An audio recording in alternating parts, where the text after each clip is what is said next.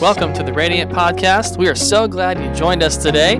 This podcast features messages, interviews, and discussions from Radiant Church located in Seneca, South Carolina. For more information about Radiant, visit radiantchurchsc.com. Here's today's episode. Hey, welcome to Radiant Church. My name is Andrew. I'm lead pastor, and we're so glad you could join us today from wherever you're watching and listening from. You may notice I'm a little under the weather. I'm recovering from the flu. Uh, so hang with me. It might be tough to hear me. I might have to turn the volume up this time around. I may have to take some breaks, but uh, I'm, I'm, coming at you here today in recovery. We're in week two of carols, and we're unpacking some timeless Christmas carols in the lead up to the big day, uh, Christmas Day. Now, by the way, uh, we are having Christmas Day service later this month. So if you're local, we'd love to have you join us for a special candlelight communion service at 10 a.m. on Christmas Day. We won't have an online teaching that day. This is in person only, and we hope you'll make time on your Christmas Day to honor and worship Jesus. He's the reason we celebrate Christmas in the first place, right? Celebrate with us on that day.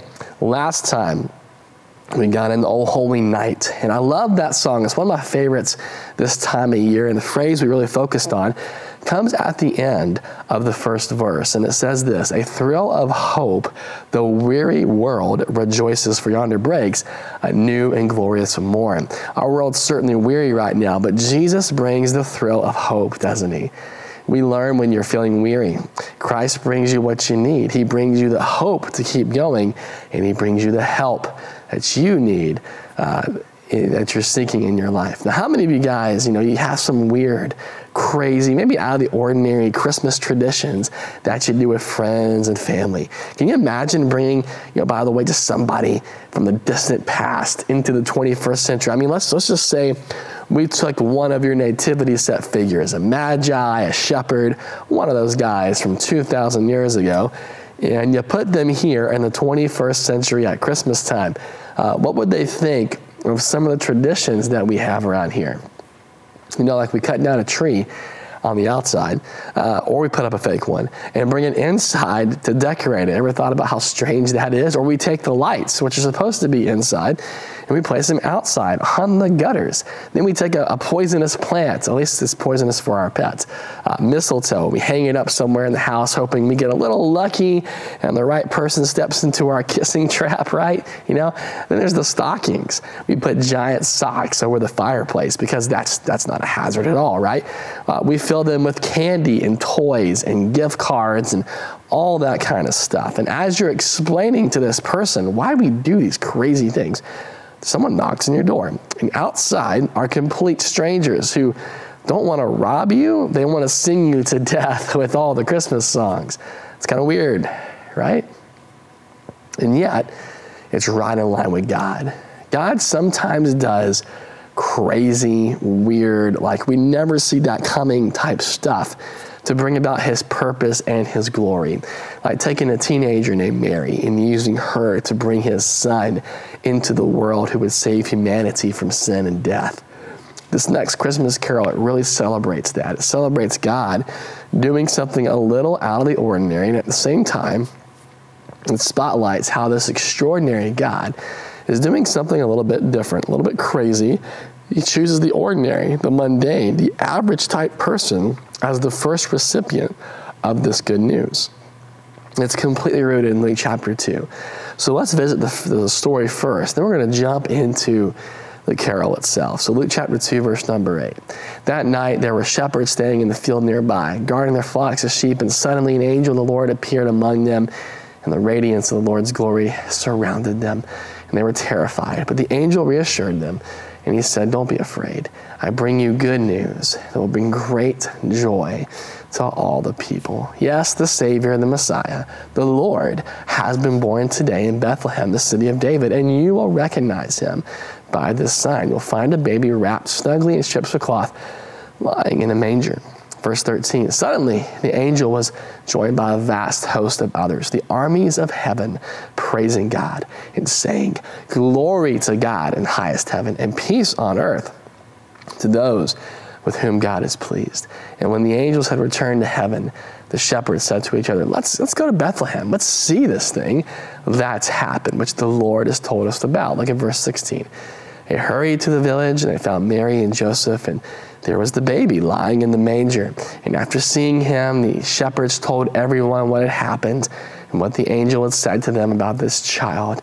And all who heard the shepherd's story, look at this, they were astonished. Hmm. Charles Wesley, he wrote the poem this carol's derived from in 1739, right off of the angel's message in Luke chapter 2, verse 14. George Whitefield put it to music in 1754 and Hark the Herald Angels Sing as we know it was born. I, I like a lot of carols, but this one is my number one favorite. The message is so powerful, it's so clear, it's so celebratory, right?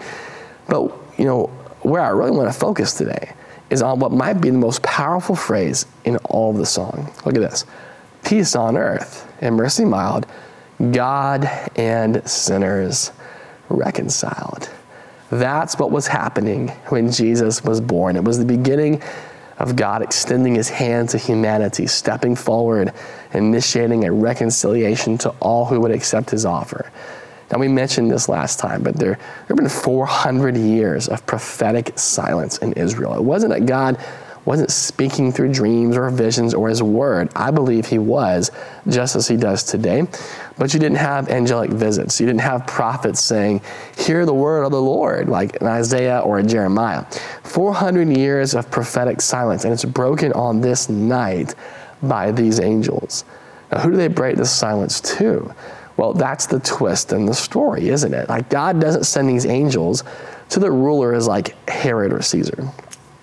He doesn't even send them to his own priests in Jerusalem. Instead, he chooses the people who are on the lowest rung of the social ladder, sleeping under the stars with their sheep. He chooses the shepherds. Now, shepherds are necessary for your nativity set, right? Like, you can't have a nativity set without shepherds. If you mention shepherds and Christmas together, most folks, because of those nativity sets, they know what you're talking about. It makes sense to put them together. But if you were talking to someone in Jesus' day, they would find it really strange. It was inconceivable that these guys would be the first to receive this earth shattering news that a Savior had been born. But it reveals how much God really does love and care for us. What God offered the shepherds on that night is what Jesus offers us today. First, he offered them acceptance. And I would say the same thing today that Christ offers us acceptance as well. The angels in Luke chapter 2, verse 10, they, they say the message of good news is for all the people. Man, don't skip past that. It's a big deal. The shepherds were not part of like the it crowd, all right? They were with their sheep 24 7 all year long. They were dirt poor, often homeless. They were the bluest of the blue collar workers. And some of them were pretty rough characters. They were uneducated. They were basically as low as you could get socially in Jesus' day. With that Jewish law, in the first century didn't even allow shepherds' testimony to be admissible in court, which means legally they weren't even seen as real people. Okay? So some believe the Jewish law had shifted so much in Jesus' day that being a shepherd meant you were routinely spiritually unclean. And you say, okay, so what, Pastor? Well, that meant these guys could not enter the temple and worship God like everybody else. Even the Gentiles, people who aren't Jewish, they had a place where they could go in the temple to worship God, but the shepherds didn't. They were not allowed to set foot in there. But in this moment, on this night, God invited these guys who were on the outside looking in, who were the lowest of the low, to be at the top of the invite list to the most important moment in history. And for you and I today, I mean, that is great news. The news that Jesus' birth came to social outcasts is huge. You know, one of the themes you see constantly in Scripture is how God will use the lowest to do his highest, right? God uses our weaknesses, the small, the ordinary, the mundane, to do great things. Whatever Christ taught, he carried an anti cultural message that shattered all the accepted norms. It's not about being born in the right place to the right people, it's not about wealth and prestige and position. Jesus turned all of that on its face. And this great news that God wants to make known, well, it wasn't solely for the Jewish people, It was for the entire world, for all people. God loves each and every person. Every life matters. He doesn't discriminate based on demographics. He doesn't care what your politics are, what your race is, what you identify as, what country you're from. The basics of God's love can be stripped down to this form He loves you, period. Okay? That's true of every human being on this planet. God loves you. And you have infinite worth and value in His eyes. Can we just start there today? That you are loved by God and He values you regardless of who you are. Now, Jesus didn't just give this love lip service. You see it fulfilled everywhere He went. He reaches out to the poor and the women and the outcasts, the kids, the lepers. He spent time with people. He loved people. He had these crazy encounters. Like there's a prostitute washing his feet. Uh, there's a guy that everybody hated sitting in a tree, hoping this to get the chance to see him. A naked woman publicly thrown at his feet, accused of cheating. Tax collectors leave the lucrative jobs they had to follow him. In every instance, the encounter with Christ, there was one thing evident. People were never the same. Transformation followed. It's great news for all the people being entrusted, the shepherds, was that all people are loved and all people are accepted by God. And once you understand that Jesus pursues you and he accepts you, you know, the immediate decision you make is, is to go. It's to do something, to let people know, right? Luke 2, verse 15, look at this. When the angels had returned to heaven, the shepherds said to each other, Let's go to Bethlehem. Let's see this thing that's happened, which the Lord has told us about. And they hurried to the village and they found Mary and Joseph and the baby lying in the manger. The shepherds wanted to be part of the work that God would be doing in this world. And what God brought them was exactly what Christ brings us today. He brought them access.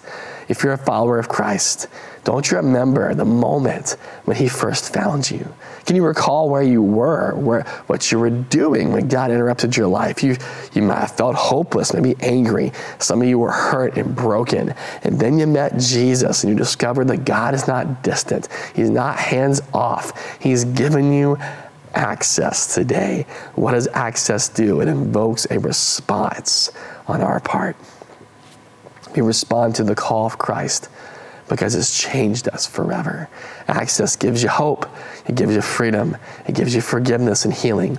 You and I are faced with a choice when we're given access. We can accept this offering of salvation and transformation that God brings, or we can walk away from it. And for those who choose to accept it and walk towards Him, they gain access to everything God offers in complete and total transformation. The Samaritan woman is given access. And what does she do? She tells everyone in town about this man who told her everything that she'd ever done. Come meet this guy, she says.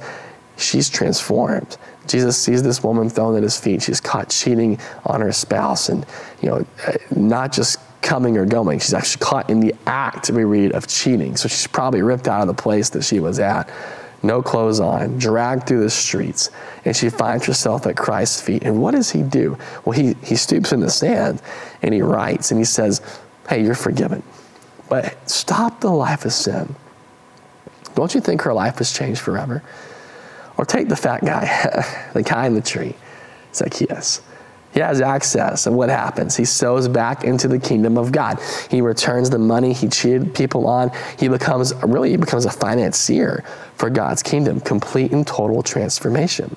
When you meet Jesus, man, he changes you. His love penetrates your life, your soul, your heart, so much so that there's nothing left that's untouched. You start changing how you talk, where you go, how you view people and life, what relationships are defined by. It's a complete and total transformation. And the great news is that, yes, God accepts every person, but every person also has access to this life changing transformation and eternal salvation if they want it. It's theirs for the taking because of Christ's great sacrifice for us. Jesus' sacrifice as Savior brought access to God and His power on an unprecedented level. There isn't a temple system today. You don't have to go through a priest or a pastor or some holy person to have access to God on like your behalf. You can go to God yourself. The Holy Spirit, who's not a force or an it or a thing, but a person, part of the divine Godhead, the Trinity. He resides within you. And you carry the presence and the power of God with you wherever you go because you have access today. So stop putting off what you know you're supposed to do for the Lord.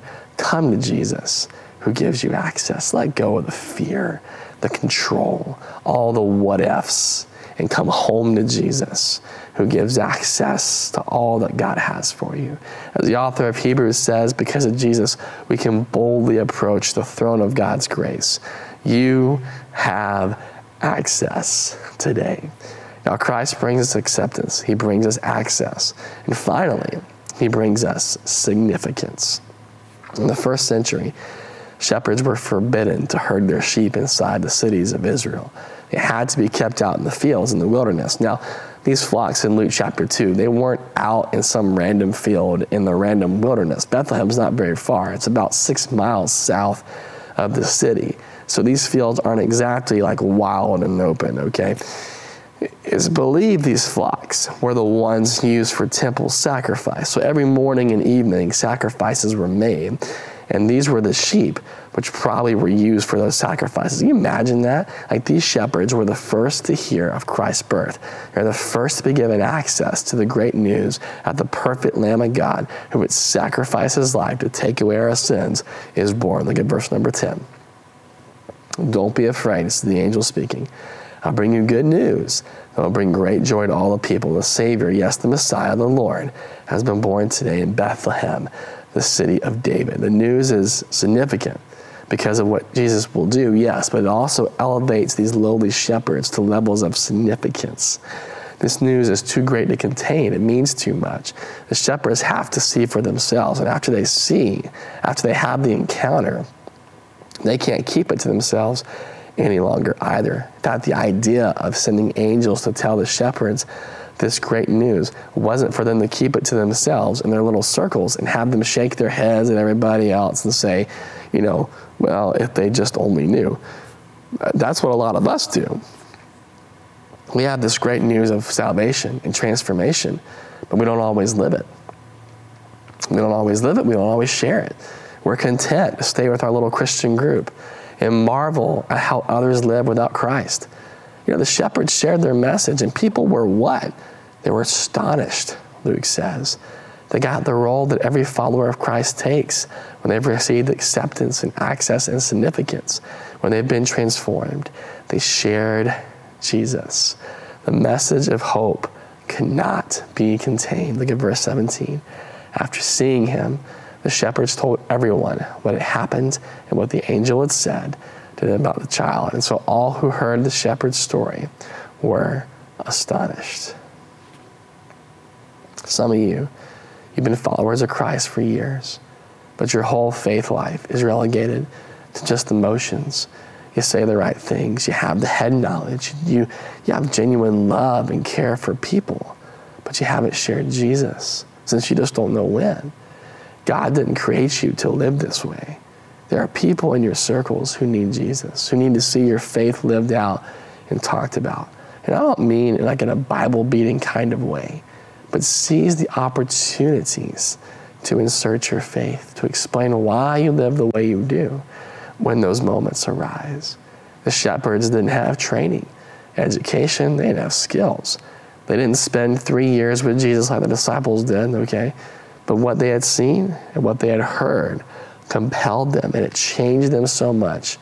They had to get the word out. Every Christian has a before Christ life addictions, hurt, brokenness, struggles, hopelessness, you name it. And then Jesus forgives you and he transforms you, offering you acceptance and access and significance. You're loved, forgiven, healed, put together, forever changed. Revelation 23 says, We overcome, we defeat the enemy in darkness by what? By the blood of Christ? Yes, but also by our story. If God did it for me, He can do it for you. Like your story matters. Your story of Christ's love and transformation is to be shared because that's a powerful tool which can be used by God to help bring people out of darkness and into His light. And that's what the shepherds did. They shared their story. I think too often we downplay our stories. We normalize them as if they're common and plain, uninspiring. And if we do that long enough, we actually harden our hearts And that's how we get to a place where we say things like, yeah, I look at people who are struggling and I just don't know how they make it without Jesus. Well, the truth is, they don't know how they're going to make it either, okay? Like, they need you to step in and say, hey, like, I've been there. I got you. I know what you're walking through. And that's when Christ found me, and I've been changed ever since. And if He did it for me, I'm telling you, He's going to do it for you too. That's your opportunity to be a support and a witness to the person who needs it most in that moment we get to see the Bible, you know, from start to finish. The shepherds didn't. And I've often wondered, like, if they understood the magnitude of the moment, did they know that Jesus was going to be the sacrifice taking away our sins? They probably knew about Adam and Eve. Most Jews knew the Old Testament very well. Um, they knew about the temple system and, and how there had to be payment for sin. That's, that's their line of work, right? They knew inside the temple there was a room called the Holy of Holies, where one time a year a high priest got to enter and be the sole person in God's presence on behalf of the people of Israel. He would sprinkle blood from the sacrifices on the Ark of the Covenant, specifically a place called the mercy seat, which covered national Israel's sin for that given year. They had to have known about the other sacrifice called the scapegoat. We get our phrase scapegoat from this. The scapegoat was sent away into the wilderness as a symbol of God taking away the people's sins for another year. I just wonder if maybe they started to piece a few things together and go, you know what, like this is, yeah, this is who this baby is, you know? I, I, I really don't know. But I wonder how many, you know, how many made that alive? During Christ's death when he hung on the cross. And he cried out, giving up his spirit. I wonder if they were still alive, still present, when they heard about how the 90 foot veil separating the Holy of Holies from the rest of the temple, it tore in two at the moment that Jesus died, giving people what? Access. What kept everybody out now because of the sacrifice of Christ was giving every single person access to God. It was unconventional, it was out of the ordinary what God did, sending his angels to shepherds. But who better to carry this message of God and sinner being reconciled and the very shepherds taking care of these sacrificial sheep? God didn't choose the religious priests and leadership. He didn't choose the scribes with all their education and knowledge and know how. He didn't choose the wealthy one percenters or the elite rulers. He chose the shepherds the message of acceptance, access, and significance of this great news being delivered to all people was entrusted to the shepherds. Today, God entrusts you with the same message. You live your life for Christ. You carry the message of hope and transformation, the great news that God and sinner are now reconciled. No matter who you are, where you're from, what you've done, the message is this that God loves you. He loves you. He accepts you. He's given you access to Him. He's given you significance. You matter. You have a part to play in this great story that He's writing. Some of you, like the shepherds, you need to step up your game a little bit. Carry that message of hope and great news with you wherever you go. And before we wrap up, I just want to pray for you guys that you'll do just that. But others of you, you're, you know, you're still needing to take that first step.